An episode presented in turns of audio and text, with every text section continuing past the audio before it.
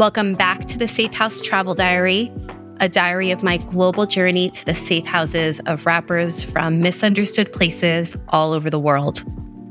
We last left off as Saleh and I were leaving Burj al Barajneh refugee camp, and the night should have ended there. I needed sleep because I was going to interview some more rappers the next day and attend the concert that I was there for that was being thrown by Chino. But I really wanted to hit up Mar Mikhael, the home base of the Lebanese rap scene. Welcome to episode three, Mar Mikhael.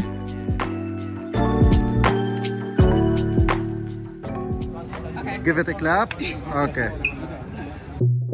Welcome to The Safe House, a diary of my global exploration of hip hop in misunderstood places. Hi, my name is Suha. I'm a mama, Lebanese immigrant, and most of all, I'm curious.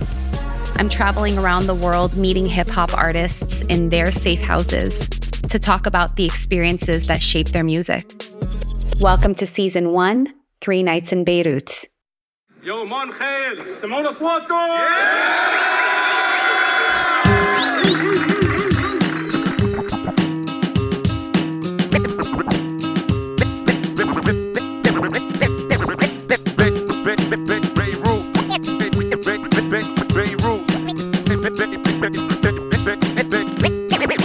Beirut, Lebanon.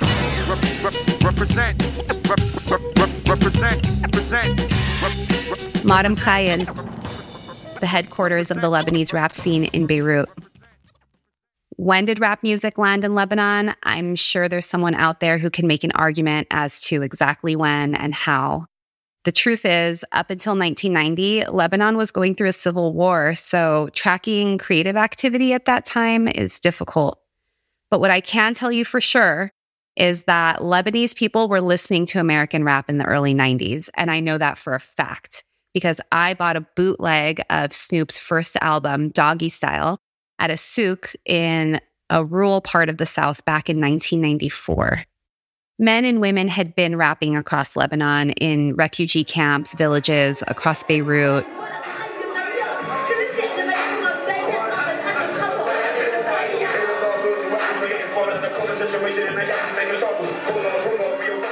but a scene, an actual scene, didn't really start to come together until the late 90s when MCs started performing publicly.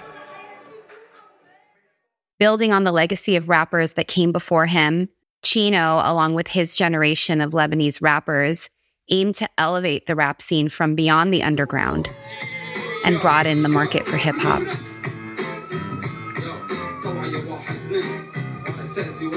A weekly open mic night called Hip Hop Essentials 101 helped rappers hone their skills in a community setting.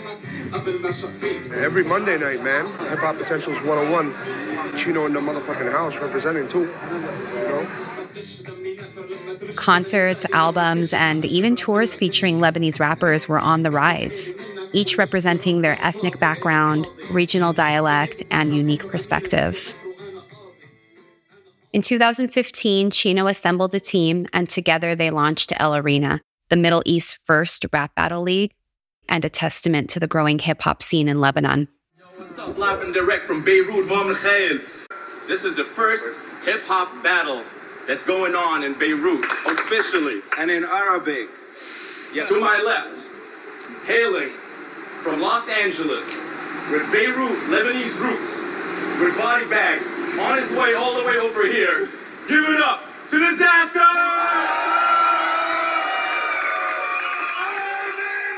On our right, the beast from the east, straight from Beirut. Half Cote d'Ivoirian. My partner in crime from Tariq Atrash. Give it up! the best! دين دين دين انا فريق الاطرش بيروت على الخريطه For all that talk about being bint balad, Yeah. I never hung out in Mar Mikhael. Uh huh. What they make me wanna talk about? Yeah. Okay. Uh, هي ستيل مار مخايل أنا But I heard the legends of streets so packed that you could barely walk, and cafes, clubs, and bars that stayed open into the early hours of the morning. Young people from across the spectrum of Lebanon's religious and ethnic groups converge there for nightlife. You can see poke bars and pride flags in that part of town. And it's where the hip hop scene in Lebanon thrived.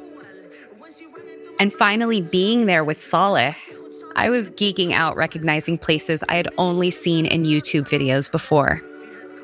Saleh pointed out Radio Beirut, a cafe and event space that streamed live music from the Middle East, and where they hosted hip hop essentials. I saw the steps where Chino and his crew launched El Arena. I saw where that new rapper Ziggy shot that video in front of the steps too. كل ما بتغير عم ببقى حزين دماغي عنيفة بجربوا ينسلوني بس ببقى طويل راسي مخزوق قدام دلافين That night in Mar Mikhael, it was quiet. Most of the hangout spots were closed or closed down, including Radio Beirut. Saleh told me it didn't used to be like this. But Mar Mikhael was one of the areas worst impacted by the Beirut port explosion in August 2020. You know the one. Videos of it went viral around the world. They start off with the warehouse on fire next to some grain silos at the port of Beirut followed by a mushroom cloud explosion that was heard and felt across Lebanon and beyond. 218 people died, 300,000 were left homeless and displaced. And the nation was traumatized and calling for an end to the corrupt political system once and for all. Later on, I had the opportunity to sit down with one of Lebanon's most prolific hip hop producers, Aladin, and he told me what I knew to be true but was in denial about. Lebanon had changed in ways that I didn't understand. It's really understandable. It's not a stupid question. It's like the, the shit that happened to the Lebanese people in the past two, three years was insane. Late 2019, we started the revolution. He's referring to the protest movement that emerged in the aftermath of the Lebanese banking collapse that started at the end of 2019 and led to the local currency tanking, eventually losing 90% of its value. Like, uh, there's no more middle class, let's say. So 2020 COVID hits, then August 2020 you have the blast, and you have the Lebanese people in the middle of all this bullshit, just like right in the middle, going through all of this, no electricity, no nothing. We were walking back to the motorcycle so we could head home, and I was wondering how much of a hip hop scene is left here in Beirut after 2020? Beyond that, I wondered if I knew what I was doing or if I was the one to do it. Am I in over my head? I don't know enough. I don't have the skills. I'm not a journalist, I'm a music fan. Then the universe answered with a wall, with a poster on it for Chino's concert tomorrow.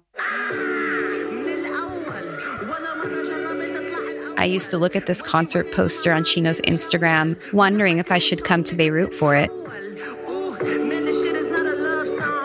And there it was in front of me, as if to give me a gentle pat of encouragement on the back. You don't have to tell the whole story. Just tell yours.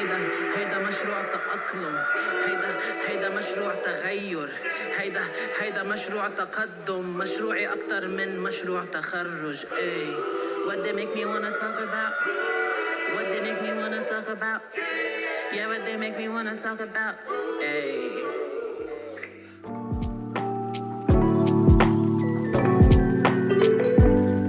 In this episode, you heard music by MC Mo, RGB featuring Malika, Jamul, Assasi, and Ziggy.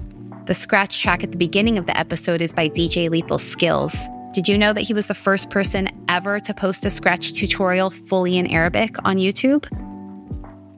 Shout out to Chino and El Arena for giving me permission to use excerpts of their content.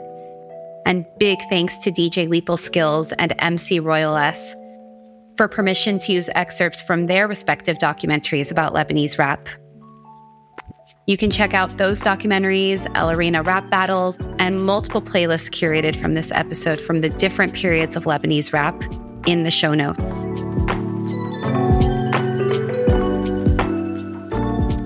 Rest in peace, Double A the Preacher Man, whose voice you heard earlier talking about hip hop essentials. And lastly, this episode is dedicated to the victims and survivors of the Beirut port explosion. To learn more about it and the epic protest movement that took place afterwards, check out the links in the show notes. Thank you for joining this week of The Safe House. Don't forget to subscribe, review, and share it. And I will see you for next week's episode when Saleh and I hit up Chino's concert. Until then, peace and much love.